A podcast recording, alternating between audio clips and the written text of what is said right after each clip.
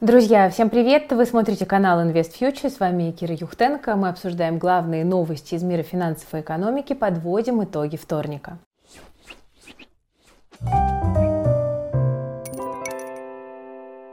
Друзья, прежде чем перейдем к новостям, небольшой анонс от команды Invest Future. Смотрите, риск блокировки YouTube по-прежнему остается высоким, хотя это происходит и не так быстро, как можно было предположить, чему мы, конечно, несказанно рады, но я хочу напомнить, что у Invest Future есть группа ВКонтакте, она у нас активно ведется, э, там мы дублируем все видео с YouTube, кроме того, публикуем море полезного текстового э, контента, и прямо сейчас в группе Invest Future ВКонтакте проходит э, конкурс мы разыгрываем годовую подписку на нашу закрытую платформу IF+. Так что, если вы хотели присоединиться, но вот как-то не решались это сделать, э, у вас есть шанс э, за эту подписку побороться. И э, также ВКонтакте вы найдете такое немножко веселое, немножко грустное видео, которое сделала наша команда про новую реальность, в которой мы существуем. Очень рекомендую посмотреть. Ссылка на группу Invest Future ВКонтакте есть в описании к этому видео. Переходим, подписываемся, чтобы нас не потерять. Ну что ж, друзья, давайте начнем начнем с новостей по российскому рынку. Смотрите, если посмотреть на рынок целиком, то индекс Мосбиржи закрывает день в минусе снижением на 1%. Э, нефтегазовый сектор в среднем по больнице остается под давлением, но есть на российском рынке отдельные акции, которые сегодня, конечно, стреляли фантастически. Это, конечно, в первую очередь ВКонтакте, который там плюс 70% в моменте прибавлял. Это компания, которая имеет шансы заместить, э, собственно говоря, ушедшую зарубежную социальную сеть, признанную запрещенной на территории Российской Федерации. Э, ну и, собственно говоря, вот видите, вот я вас э, в начале этого видео приглашала в нашу группу ВКонтакте. Видимо, не я одна, и понятно, что инвесторы тоже переоценивают перспективы компании в изменившейся реальности. А, хотя, на мой взгляд, эта динамика пока очень спекулятивная, очень, нужно быть осторожными. Кроме того, все, что связано с а, продовольствием, остается в плюсе, тоже по понятным причинам. Там Фосагра скромные по нынешним меркам, плюс 7%, Акрон дорожает, э, Куйбышев Азот дорожает, э, Русгрейн дорожает. Ну и, кстати говоря, даже Аэрофлот сегодня сумел полетать, там на 20% акции поднимались. И э, нужно понимать, что в целом сегодня для российского рынка фон был достаточно позитивный, э, потому что были, кажется, кажется, некие подвижки в переговорах э, России и Украины. Э, так э, Владимир Мединский, руководитель российской делегации, заявил, что Россия сделает два шага навстречу Украине для деэскалации конфликта. И это, конечно, ну, во-первых, в целом как-то позитивно с такой гуманитарной точки зрения. Ну и, конечно, это рождает надежду на то, что если действительно какие-то договоренности будут достигнуты, то санкции могут быть, но если не сняты целиком, то, по крайней мере, ослаблены. И э, здесь пока, к сожалению, нет никакой конкретики. Я бы не стала э, преждевременно радоваться позитиву, потому что э, вот сегодня вечером пришли не очень хорошие новости из э, Белгорода, пока там никакой конкретики не появляется. Но, тем не менее, мы не очень понимаем, как быстро какие-то договоренности будут достигнуты. Да? Этот э, процесс вполне может затягиваться случайно или специально какой-то из двух э, сторон.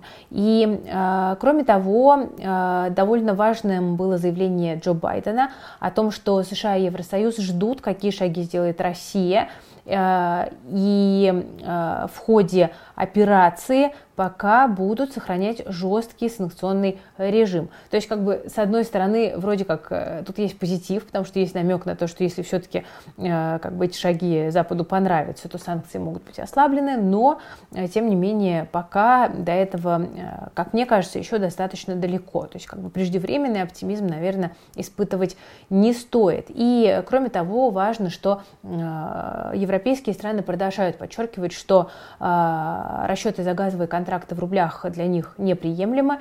Сегодня это повторил э, Макрон, президент Франции, в разговоре с э, Владимиром Путиным.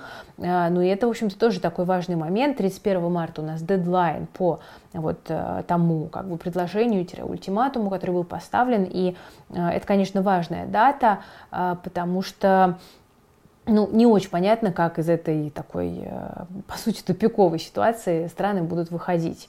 И кто все-таки возьмет верх, вот в, в этих переговорах, да, а, потому что параллельно проходят переговоры как бы в нескольких плоскостях, и все они очень важны а, для российского рынка.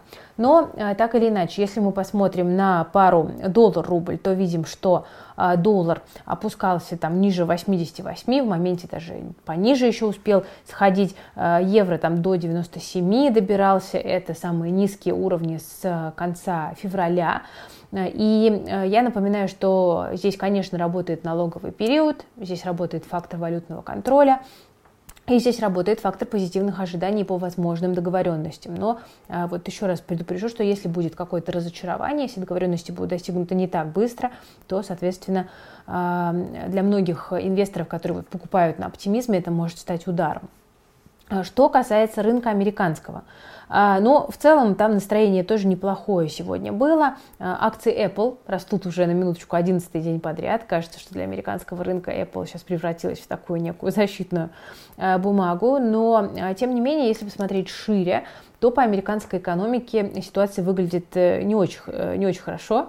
Да, собственно, по российской тоже, но э, по Америке у нас есть такой сегодня исторический сигнал, потому что доходности двухлетних американских гособлигаций Treasuries превысили доходности по десятилетним облигациям. Это произошло впервые с 2019 года. Это явление, когда доходность коротких бандов выше, чем доходность длинных бандов, э, довольно нетипично для долгового рынка и называется оно инверсией э, кривой доходности облигаций. То есть по большому счету, вот тот сигнал, который мы получили, говорит нам о том, что там, примерно через полгода э, нас ждет рецессия, ну, по крайней мере, в американской экономике, которая может перекинуться и на все остальные страны. Это такой вот э, прецедент, который, по-моему, за всю историю американского рынка никогда не э, обманывал. Это такой удивительный индикатор, э, который даже сумел как бы предсказать пандемию. Здесь можно на этой почве строить огромные теории заговора, но тем не менее, когда вот, соответственно, в 2019 году мы увидели инверсию кривой доходности, тогда многие говорили, да не, ну как же, ну с чего же случится рецессия, а потом, спустя несколько месяцев, там инверсия, по-моему, случилась в августе, если мне не изменяет память, и в феврале 2020 года случается пандемия. И это такое невероятное, может быть, совпадение, может быть и нет, которое действительно толкает американскую экономику в рецессию, и не только ее. И как вы тут не верить в теории заговора, да, скажете вы. Поэтому это действительно такой важный сигнал, на него будет смотреть весь мир, его будет анализировать весь мир, и чисто по вот как бы статистике действительно там через полгода-9 месяцев а, американская экономика должна а, упасть в рецессию. Ну, кстати, вот об этом же предупреждают в JP Morgan. Там считают, что сейчас требуется особая осторожность со стороны инвесторов, но, правда, JP Morgan считает, что вряд ли все-таки экономика США впадет в рецессию. Цитата от господина Колоновича, эксперта JP Morgan. Рецессия обычно начинается после инверсии, а рынок обычно достигает пика только через год после этого, говорят в э, JP Morgan. А дальше цитата. Важно то, что плоская или перевернутая кривая доходности исторически была хорошим циклическим сигналом, потому что указывала на то, что условия финансирования стали очень ограниченными. Но в настоящее время мы этого не видим, утверждает господин Колонович. А поскольку высокая инфляция, исторически низкая ставка снижает реальную стоимость заимствований, а Колонович не считает, что повышение ставки ФРС ограничивает э, способность компаний привлекать долг по доступной ставке. Ну, то есть, по большому счету, Колонович считает, что при текущей, как бы, все равно относительно э, стимулирующей политике э, все-таки опасаться скорой рецессии не стоит, но в JP Morgan допускают, что действительно там, через год рынок акций может достичь своего пика, как раз опираясь на сигнал инверсии. Ну, в общем, это, конечно, все гипотезы. Мы понимаем, что всегда может случиться ковид или что-нибудь еще э, похлеще, э, что снова вдруг э, заставит мировую экономику упасть. Ну, не знаю, вот напишите в комментариях, кстати, как вы считаете, история с э, инверсией доходности и наступивший ковид – это совпадение или все-таки нет? Тут, наверное, никто не знает наверняка, но гипотезы можно строить э, достаточно разнообразные. Идем дальше. Еще важные новости для инвесторов э, в российские бумаги. Минэкономразвитие предложило таки делистинг бумаг российских компаний с иностранных площадок. Что это все означает? Есть российские компании, такие, например, как «Газпром», «Лукойл», «Новотек», Сбер и так далее. И вот расписки этих компаний торговались э, до недавнего времени на иностранных площадках. Самой такой центральной была лондонская фондовая биржа LSE. Также они торговались, допустим, на американских площадках. И, соответственно, после всех произошедших событий, когда московская биржа уже была закрыта, на зарубежных площадках мы наблюдали вот это вот фантастическое падение там, до нескольких центов э, расписок российских компаний. Это все происходило на панике. И э, понятно, что что такая ситуация как бы никому не понравилась. Кроме того, есть истории санкционные, поэтому сейчас э, Минэк э, вот прорабатывает механизм того, как эти бумаги можно было бы фактически вернуть в Россию и просто конвертировать их в российские акции. А, я так понимаю, что там, для условно тех э, акционеров, которые бумагами владели, э, ничего, наверное, критическим образом не изменится. Э, будем ждать деталей но просто надо понимать, что тут пока не идет речи о компаниях, которые мы считаем как бы интуитивно российскими, вроде там Яндекс, Тинькофф и так далее, расписки которых тоже торгуются на зарубежных площадках, но они в России не прописаны. По их судьбе пока вопросы остаются. Что еще у нас интересного, вот продолжая тему российского рынка, э, тут в Банк России было отправлено письмо от Ассоциации владельцев облигаций, э, где предлагалось предоставить э, для владельцев бумаг российских эмитентов налоговые каникулы по НДФЛ, э, которые платятся с купонов по всем видам облигаций и с дивидендов по акциям за 2022 год и последующие налоговые периоды. Это, в принципе, письмо такое понятное, потому что российским инвесторам досталось, российскому фондовому рынку досталось, почему бы его не поддержать, да, не простимулировать таким образом. Но, э, тем не менее, э, регулятор говорит, что такие налоговые каникулы возможны, но лишь для незначительной части активов, не уточняется пока какой. И э, в целом представители Минэка, Минфина э, сообщили э, РБК о том, что изучают это предложение, но ЦБ назвал его трудно реализуемым, так как оно не предполагает ограничений в отношении срока действия предлагаемой льготы. Это приведет к образованию значительных выпадающих доходов бюджета. То есть, если переводить на русский язык, идея хорошая, но денег у нас Э, нет. Ну, идем дальше. Э, немножко таких, знаете, ностальгических э, новостей. Эм, о том, что где-то есть инновации. Билл Гейтс инвестировал в производство воды из воздуха. Венчурный фонд э, Breakthrough Energy Билла Гейтса инвестировал в стартап Source Global, который выпускает гидропанели, способные вырабатывать воду из воздуха. Стартап уже привлек 150 миллионов долларов. Эм, в инвесторах BlackRock, Duke Energy Corporation, другие компании наряду с фондом Билла Гейтса. Эм, этот стартап появился в 2014 году. Э, в 2000 2018 первые 40 гидропанелей Source были установлены в Кении – Сейчас они применяются уже в 52 странах, то есть это как бы не какой-нибудь там, знаете, Skyway, а, это история, которая реально применяется. А, пишут CNBC, э, что гидропанель внешне похожа на солнечную батарею, но вместо электричества она производит воду, поглощает водяной пар из воздуха и с помощью солнечной энергии извлекает из него чистую воду. Стоимость одной панели 2000 долларов. Но это, в принципе, в духе Билла Гейтса, который как бы любит э, инвестировать в такие социально э, значимые значимые э, проекты, а если на них можно еще и заработать, так это вообще прекрасно. А, ну и в продолжение, наверное, вот этой вот как бы темы, э, еще немножечко новостей с э, Запада. Морган Стэнли планирует запустить платформу ETF уже в этом году и присоединиться к растущей отрасли на Уолл-стрит продолжить свое продвижение в сфере управления активами. А, вот что говорит глава отдела управления инвестициями Морган Стэнли.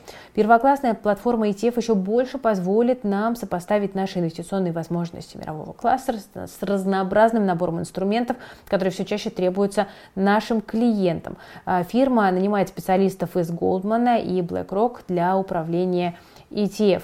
Ну, в общем, э, это может быть интересно, во-первых, тем людям, которые хотят присмотреться к акциям компании, э, потому что они торгуются на Нью-Йоркской фондовой бирже, их все еще можно купить, э, находясь в России. И, кроме того, это, конечно, такой повод вспомнить про Finex, который пока еще так и остается в таком не очень понятном статусе на данный момент. К сожалению, у меня нет никакой конкретики по фондам. Конечно же, невероятно жаль, что так получилось. У меня в фондах Финекса тоже большое количество денег моих личных. И я, как и все инвесторы, жду каких-то новостей и надеюсь на то, что как, вот эти все юридические моменты удастся разрешить, и компания продолжит функционировать нормально. Мне, правда, очень хотелось бы в это верить, а, потому что Finex классные ребята, которые сделали хороший продукт. Я все время повторяю. А, так что ждем а, каких-то новостей по Finex, ну и по части других БПИФ, конечно же, тоже.